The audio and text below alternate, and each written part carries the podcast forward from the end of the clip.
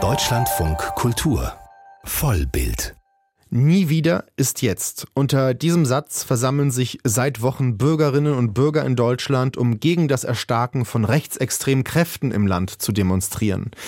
Erste Bürgerpflicht nennen das Politikerinnen und Politiker, weil die deutsche Schuld, ausgelöst durch die industrielle Vernichtung von Menschen während des Nationalsozialismus und des Zweiten Weltkrieges, einen unfassbaren Zivilisationsbruch darstellt, an den immer erinnert werden soll und muss. Auch wenn es um filmische Darstellungen der Shoah geht, wenn es um Fragen geht wie, welche Bilder es geben darf oder nicht, in der deutschen Geschichte und in der deutschen Öffentlichkeit lösen diese Fragen immer wieder große Debatten aus.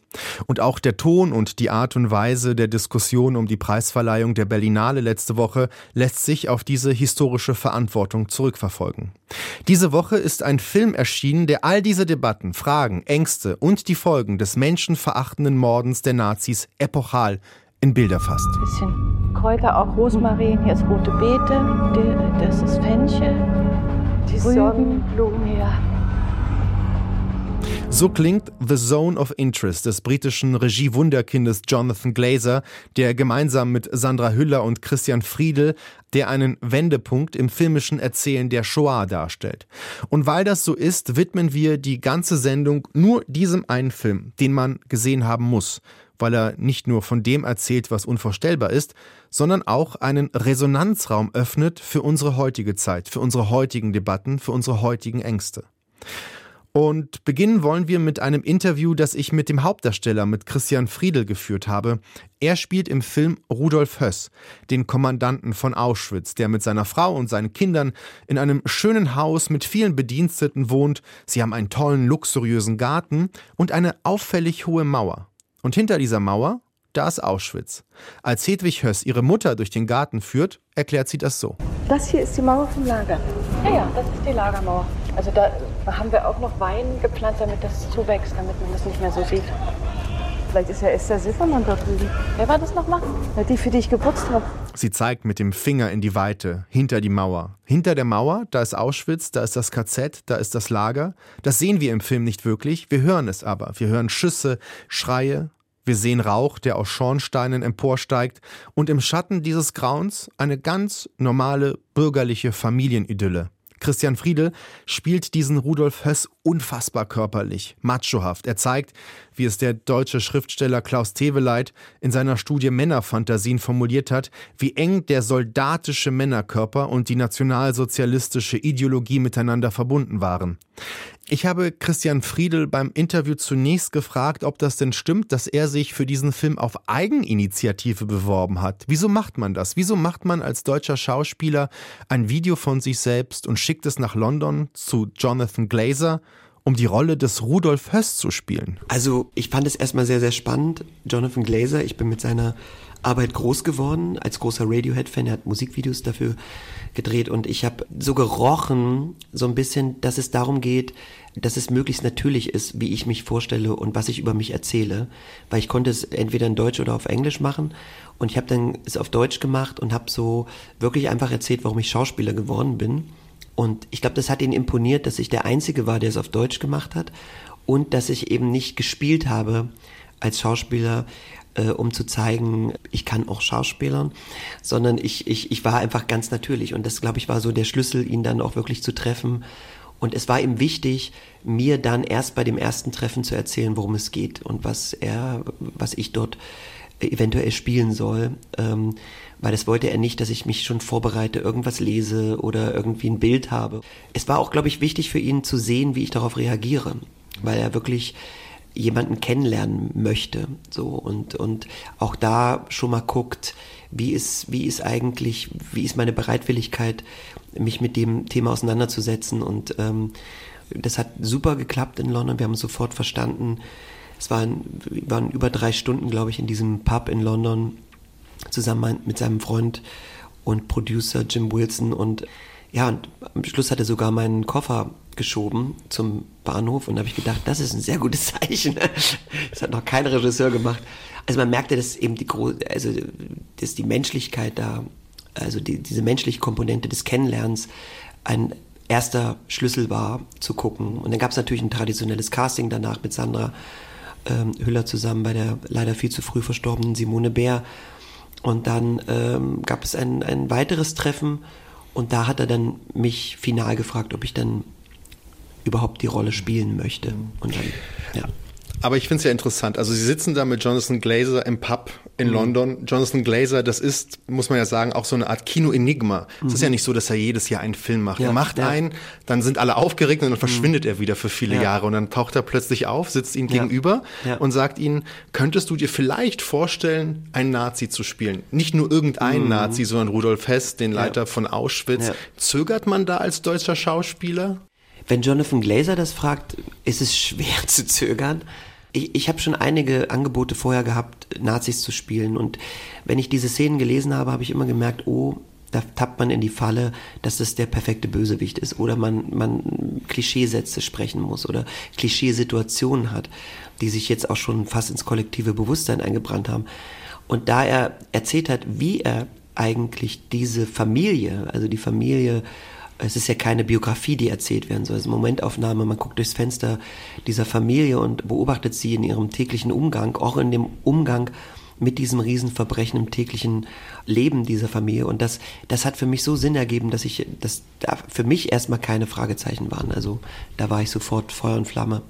Das finde ich interessant, weil Ihre Kollegin Sandra Hüller erzählt immer wieder, dass sie schon gezögert hat. Mhm. Also verstehen Sie auch dieses Zögern? Absolut. Und ich frage mich auch, hat das auch was damit zu tun, dass man eben als deutscher Schauspieler im 21. Jahrhundert lebt und vielleicht, das ist jetzt meine Frage, der kein Schauspieler ist, immer dann doch Gefahr läuft, Empathie zu erzeugen mhm. für diese Menschen von damals?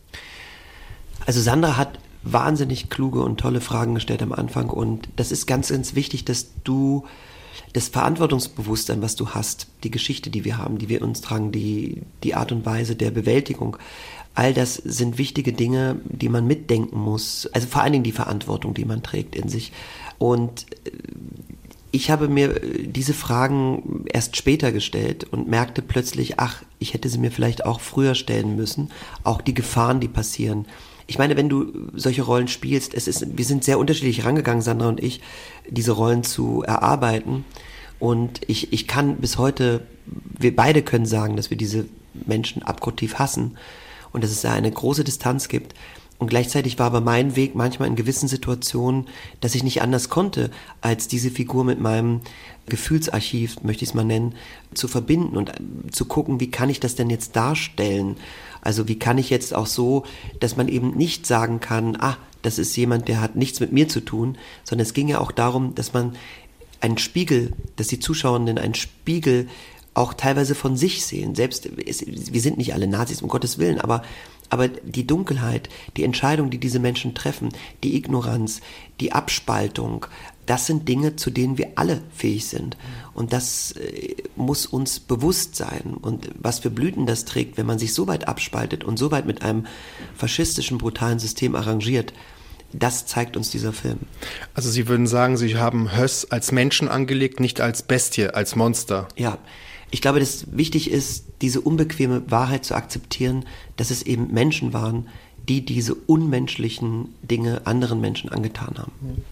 Wie sieht das aus eigentlich in Ihrem Werkstatt? Sie haben das schon so ange, angelehnt. Wie fangen Sie an, so eine Rolle zu erarbeiten? Beginnt das mit so einer intellektuellen Recherche, mit Fotos, Archivaufnahmen oder ist das etwas vielleicht sehr Körperliches? Also in diesem Falle war es vor allen Dingen körperlich. Also ich, ich hatte auch in der Vorbereitung, ich musste erst abnehmen, dann zunehmen, dann wieder abnehmen, dann wieder zunehmen. Mein Körper ist seitdem ein bisschen out of control. Ähm, ich musste reiten lernen, weil es, es war ein passionierter Reiter und es war Jonathan wichtig, dass es nicht aussieht wie, okay, er tut so, als ob er reiten kann, sondern dass er wirklich das Pferd unter Kontrolle hat. Weil es gab eine Szene, die wirklich in einem gedreht wurde, in unterschiedlichen Gangarten und mit einem finalen Galopp geendet hat und dann oben noch ein Monolog. Das hat denn nicht alles in dem Film geschafft, aber diese körperliche Annäherung ähm, auch zu überprüfen, also es gab noch eine Szene, die ist auch nicht im Film drin, wo, wo er morgendliche Morgenübungen gemacht hat, wie seine Routine aussieht des Tages. Ähm, und all das war wichtig, sich der Rolle von außen zu nähern. Und manchmal ist es toll, oder also diese Uniform hat ja auch zum Beispiel schon eine große Veränderung auch körperlich gemacht. Der Haarschnitt macht etwas mit dir, den du da trägst. Und spürst. Also Undercut war eine Zeit lang in. Auch ich hatte mal einen Undercut, aber der ging nicht hinten durch und der war auch nicht brutal abrasiert. Und meine Locken durften privat sein, aber in der Figur, mir wurde da so eine Chemiekeule reingepackt, damit keine Locken, dass das glatte Haare waren. Und das war alles sehr, das macht was mit einem. Und dann die Bilder, die man hat, die Bilder der Arbeit, die er mit sich trägt, die Schuld, die er mit sich trägt, die er aber verdrängt. So, weil Jonathan war auch wichtig, dass ich das nicht zeige, dass es nicht transparent ist, sondern dass ich das in mir habe, aber dass, dass man ihn nicht lesen kann. Und all solche Dinge, da habe ich mich diesmal sehr von außen genährt. Manchmal mache ich das anders, manchmal habe ich äh, von innen eine Gefühlswelt, die zu einer Körperlichkeit führt, sozusagen. Aber hier bin ich eher von außen nach innen gegangen. Also der Film operiert ja mit sehr wenig klassischen Nahaufnahmen hm. zum Beispiel. Es ist ja. sehr viel von so einer Zentralperspektive ja. aus. Also wir ja. sehen eher ein Tableau und da drinnen laufen sie zum Beispiel erstmal die Treppe hoch oder ziehen sich die Stiefel aus. Wie prägt das die Arbeit, beziehungsweise war dieses Filmset anders als Filmsets, die Sie sonst gewöhnt sind? Absolut. Also es war als Arbeit ein luxuriöses Filmset, weil du keine technischen Unterbrechungen hast. Du musstest nicht an technische Dinge denk denken, wie sie sonst beim Film üblich sind. So, weder Continuity war wichtig, äh, alles war richtig in dem Moment. Selbst das, was falsch war, war richtig. Selbst die Langeweile war wichtig, äh, richtig sozusagen. Das ist ja für die Schauspieler das Schlimmste, langweilig zu sein oder so. Ne? Also man hat ähm, und und diese Observation Wirung war auch wichtig, dass man davon losgelöst ist. Man konnte sich frei bewegen und wir hatten alle Zeit der Welt und jeder, der in der Szene drinne war, wir waren alle im selben Boot. Wir waren alle in der gleichen Spannung.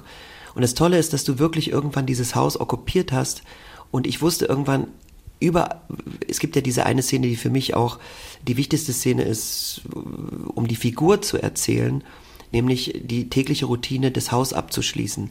Und ich wusste überall, wo jeder an- und Ausschalter war fürs Licht, welche Tür wohin führte, welcher Schlüssel wo liegt. Das war irgendwann in meinem Körper drinne und das war toll, weil wir diese Zeit hatten, weil zehn Kameras gleichzeitig uns observiert haben und es egal war, wie du dich da bewegst, weil du auch nicht wusstest, welche Kamera ist wichtig. Ähm, und Jonathan hat auch gesammelt, hat Material gesammelt, hat uns ermutigt, Fehler zu machen, Variationen zu machen weil er sagt, in der Postproduktion werde ich mir das nehmen, was für mich und meine Vision am wichtigsten ist. Das weiß man manchmal auch an dem Tag nicht. Manchmal weiß man auch an dem Tag, das ist jetzt nicht gelungen. Also die Situation haben wir nicht richtig erfassen können, so. Und, und manchmal wusste man auch, das war jetzt eine Situation, die war zu deutlich der Bösewicht oder zu deutlich der Täter. Und ich habe dann, als ich den Film gesehen habe, auch total verstanden, dass Jonathan diese Situation nicht genommen hat in den Film. Selbst wenn ich als Schauspieler das Gefühl hatte, oh, jetzt konnte ich mal so richtig ins Extrem gehen, war es wichtig für die Vision des Films, dass das nicht, also manchmal hast du auch gehört, wie die anderen Kollegen und Kolleginnen gesprochen haben in den anderen Räumen, weil Szenen gleichzeitig gedreht wurden. Du hast die Echtheit, also Jonathan war fast dokumentarisch auf der Suche nach dem Echten. Hm. Er hat uns auch gesagt, spielt nicht, seid es. Das, was Kinder, wenn sie talentiert sind, wenn sie nicht drüber nachdenken, auch wirklich, die sind dann wirklich das, was sie spielen und, und ja, und das ist, äh, ja, das war faszinierend und luxuriös. Das klingt auch nach sehr ambitioniertem Living Theater, also fast schon theaterhaft. Mhm. Jonathan Glazer spricht ja kein Deutsch und ich glaube, mhm. das hat er sich auch extra für dieses Projekt gar nicht angeeignet. Wie prägt so etwas die Dreharbeiten, wenn der Film doch komplett auf Deutsch mhm. ist und auch die Geschichte deutscher Nationalsozialisten zumindest behandelt und mhm. erzählt? Jonathan war, war sehr nervös, er hat versucht, Deutsch zu lernen, hat, glaube ich, nach fünf Wörtern aufgegeben. äh, aber Jonathan hat einen sehr schönen Satz gesagt, äh, Kunst ist eine universelle Sprache und wird von allen verstanden. Und Sandra und ich haben ihm von Anfang an, weil er so transparent war, vertraut, aber wir haben auch gemerkt, dass er uns versteht und dass er hört, dass er richtig hört, ob was zu viel ist, ob was noch schärfer sein kann, obwohl er die Sprache nicht gesprochen hat. Das war absolut faszinierend. Und weil er, ich glaube, weil er mit jeder Faser seines Körpers bei uns war. Also er hat ja vor zehn Monitoren gestanden in seinem Trailer neben dem Set, hat auf einem Ohr den Übersetzer gehabt, der alles, was wir improvisiert haben, übersetzen musste und hat den Originalton auf dem anderen Ohr gehört. Und er war wirklich in einer Anspannung am Set, das war wirklich unglaublich. Also ich weiß nicht, ob es gesund war, aber dadurch hast du aber auch gemerkt, er war an uns dran und er hat gemerkt, selbst in den Feinheiten, ob was zu viel war oder ob was fehlte oder ob wir noch in die Richtung gehen könnten. Und mhm. er hat uns eben auch observiert mhm. und gespürt. Er hat die Wahrheit gespürt, ob sie da war oder ob es noch nicht da war. Ist es für Sie eigentlich anders? Ich weiß, Sie haben auch Erfahrung zum Beispiel mit dem legendären Theaterregisseur Robert Wilson. Mhm. Der kann ja auch, glaube ich, kein Deutsch oder nur ein ja. bisschen was. Also Sie arbeiten auch mit Regisseuren, ja. die nicht Deutsche sind. Ändert das was für Sie am Zugang oder lernen Sie da auch andere Herangehensweise an Ihre Arbeit? Also gerade Robert Wilson, Bob Wilson ist, ist ja sehr speziell. Ja. Bob geht ja zum Beispiel total von außen. Du lernst die Choreografie und du füllst diese Form dann mit deiner eigenen Persönlichkeit, mit Inhalt. Und da bist du vollkommen frei. Und diese Freiheit lässt er auch. Er hat ja zum Beispiel inhaltlich noch nie mit irgendeinem Schauspieler oder Schauspielerin gesprochen. Und auch Bob, selbst wenn er sagt, ich verstehe nicht, hat ein absolutes Gespür dafür. Also das merkst du allein, wenn er irgendwie irgendwo mitten im Satz dich unterbricht, ob das nun Sinn macht oder nicht. Du musst dann nachher gucken, wie du dir die Brücke schaffst, dass es Sinn macht. Und, aber er hat ein Gespür für Rhythmus und es ist ein bisschen wie Musik, wie gemeinsam musizieren, das gemeinsame Zuhören, das, was uns in der Gesellschaft so ein bisschen abhanden gekommen ist, das Zuhören. So, Haneke sagte ja auch den tollen Satz damals beim Weißen Band, das Ohr lügt nicht. Deswegen hat er immer bei jedem Take die Augen geschlossen und uns nur zugehört und hat erst danach sich das mit den Augen angeguckt und das fand ich fand ich faszinierend und ich glaube, also man lernt schon ich finde es eben toll, weil ich ganz oft wurde jetzt auch die Frage gestellt, kann so ein Film überhaupt von deutschen Filmemachern und Filmemacherinnen gemacht werden? Und das ist eine interessante Frage. Ich, ich finde erstmal, ich finde es toll, wenn von Visionären, egal wo sie herkommen, das Thema so betrachtet wird. Und vielleicht ist es auch gut, dass jemand von außen das betrachtet. Aber ich glaube, wenn ich glaube auch, dass in Deutschland es Visionäre gibt, die bestimmt dazu auch fähig werden. Aber Sie haben auch in Interviews immer wieder erzählt, ähm, was mir ehrlich gesagt sehr zu denken gegeben hat, dass es Ihnen manchmal immer noch schwer fällt, diesen Rudolf Höss abzuschütteln. Hm. Was heißt das? Ne, das hat damit zu tun, dass diese Figur auch bei mir sich körperlich eingeprägt hat. Also ich hatte immer das, die, die Verantwortung gegenüber den Opfern, das, was wir dort machen, dann die, das System, wie wir gedreht haben, das Observieren, die Bilder, die ich als Subtext im, im Kopf hatte, aber nicht zeigen durfte. Das hat sich auch bei mir körperlich entladen und ich hatte das erste Mal in meinem Leben eine, eine, eine Panikattacke, wie als ob mein Körper auch ähnlich wie bei der Figur am Schluss gesagt hat, raus mit der Dunkelheit, stopp jetzt, das, das ist zu viel, das geht zu tief, weil ich mir vielleicht am Anfang eben nicht die Fragen gestellt habe, die Sandra sich gestellt hat, weil Sandra hat dadurch einen Raum geschaffen, Grenzen aufzuziehen für sich selbst. So. Und ich war manchmal noch vielleicht zu naiv, mich fließen zu lassen. Und das hat Zeit gebraucht, um das wirklich loszuwerden, weil man so merkte, dass man in gewissen Situationen im Leben plötzlich wieder kam so eine leichte Angst vorm Kontrollverlust, Angst, so Panik-Sachen kamen so hoch. Und das fand ich sehr, sehr interessant. Ich bin aber ehrlich gesagt sehr dankbar dafür, weil ich als Mensch auch aus diesem Projekt anders rausgehe. Nicht nur als Künstler, bereichert und inspiriert von so einem tollen, großartigen Team und Kollegen und Kolleginnen, sondern auch als Mensch mir bewusst wird, zu was wir Menschen eigentlich fähig sind. Und das ist nicht nur für mich, sondern glaube ich auch für die Zuschauenden eine Form von Warnung. Christian Friedel, Hauptdarsteller des fünffach Oscar-nominierten Spielfilms The Zone of Interest, der seit Donnerstag in den deutschen Kinos ist,